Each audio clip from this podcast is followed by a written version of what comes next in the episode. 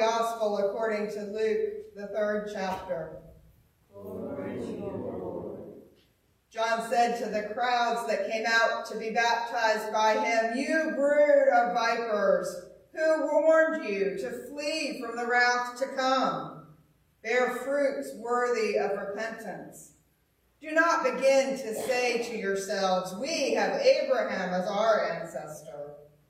For I tell you, God is able from these stones to raise up children to Abraham. Even now the axe is lying at the root of the trees. Every tree, therefore, that does not bear good fruit is cut down and thrown into the fire. And the crowds asked him, What then should we do?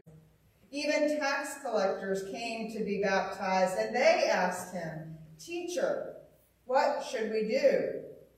He said to them, Collect no more than the amount prescribed for you. Soldiers also asked him, And what should we do? He said to them, Do not extort money from anyone by threats or false accusation, and be satisfied with your wages as the people were filled with expectation and all were questioning in their hearts concerning John whether he might be the Messiah, John answered all of them by saying, I baptize you with water, but the one who is more powerful than I is coming. I am not worthy to untie the thong of his sandals. He will baptize you with the Holy Spirit and fire. His winnowing fork is in his hand to clear his threshing floor and to gather the wheat into his granary. But the chaff he will burn with unquenchable fire.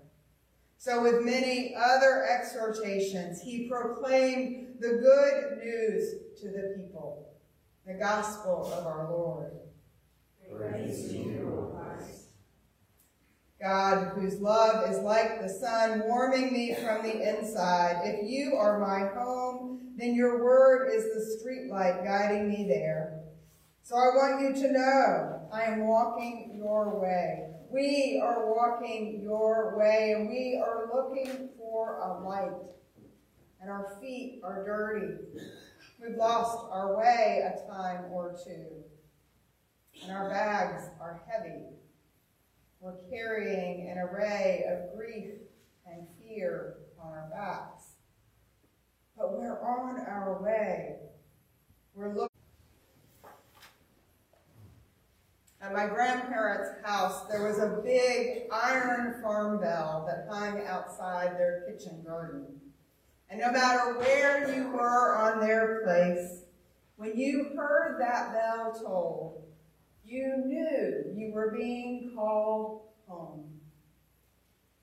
The prophet Zechariah, prophesying in the 7th century BCE, first tells Jerusalem that they will suffer catastrophe and destruction and exile.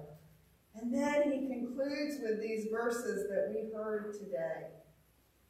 Now he promises Jerusalem and Zion, God's people, that despite their disobedience and the suffering that they have endured, God rejoices over them with singing and jubilation, reviving the metaphor of God's relationship to God's people as one of deep love and intimacy, like a marriage the prophet promises God forgives them and will gather them in and bring them home.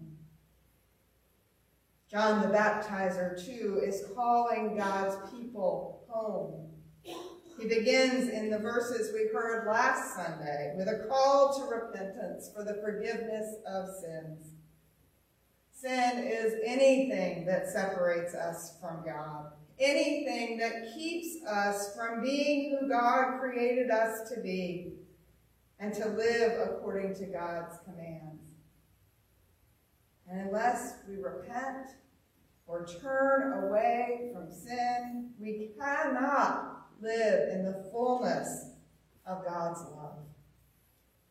Echoing the prophet Isaiah, John sets out some house rules for living as God's. I remember some of the house rules my grandparents had.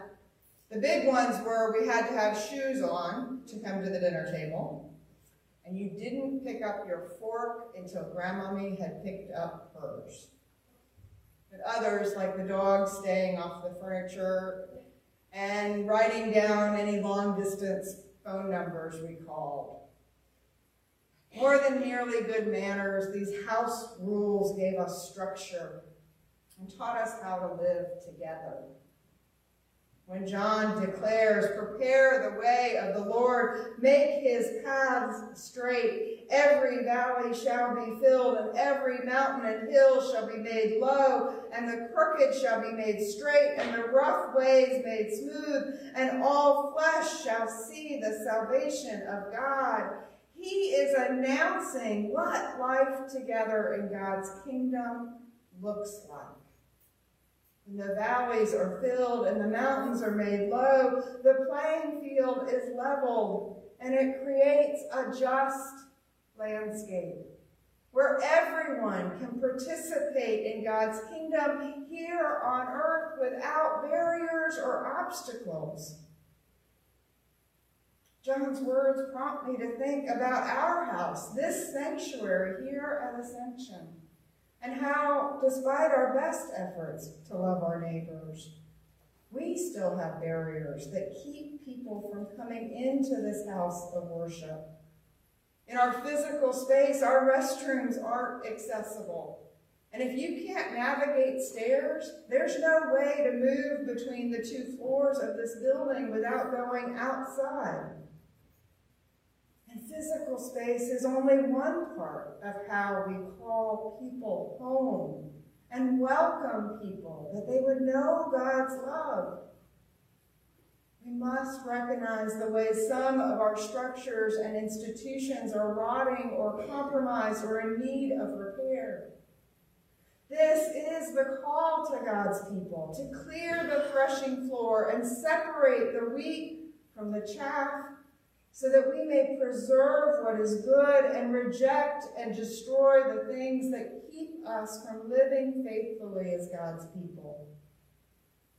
Hearing John's call, I wonder what it would take for us to remove barriers and expand our welcome and our ability to call people home to God's house here at Ascension and I invite your curiosity and wonder too. Where might God be calling us to expand our welcome?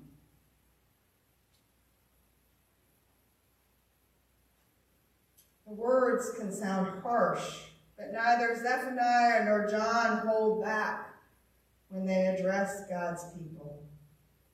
God is present in our midst, and that should disrupt our routines and get our attention. God's abiding presence with us and for us should not merely be a footnote in our lives.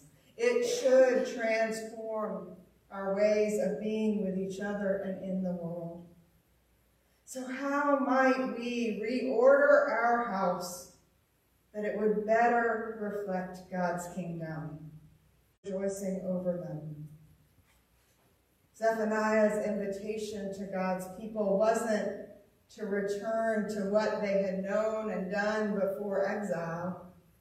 It was an invitation into a new life with their God. We too are invited to look for the ways that God is redeeming our future. In this Advent season, we are invited to faithfully reimagine what coming home to God looks like, knowing that God rejoices over us and loves us. Let us pray.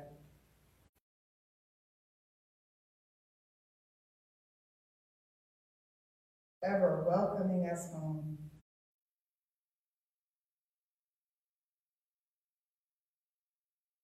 people and be transformed by your radical welcome and unchanging love. We pray in the name of your Son, our Lord and Savior, Jesus Christ. Amen.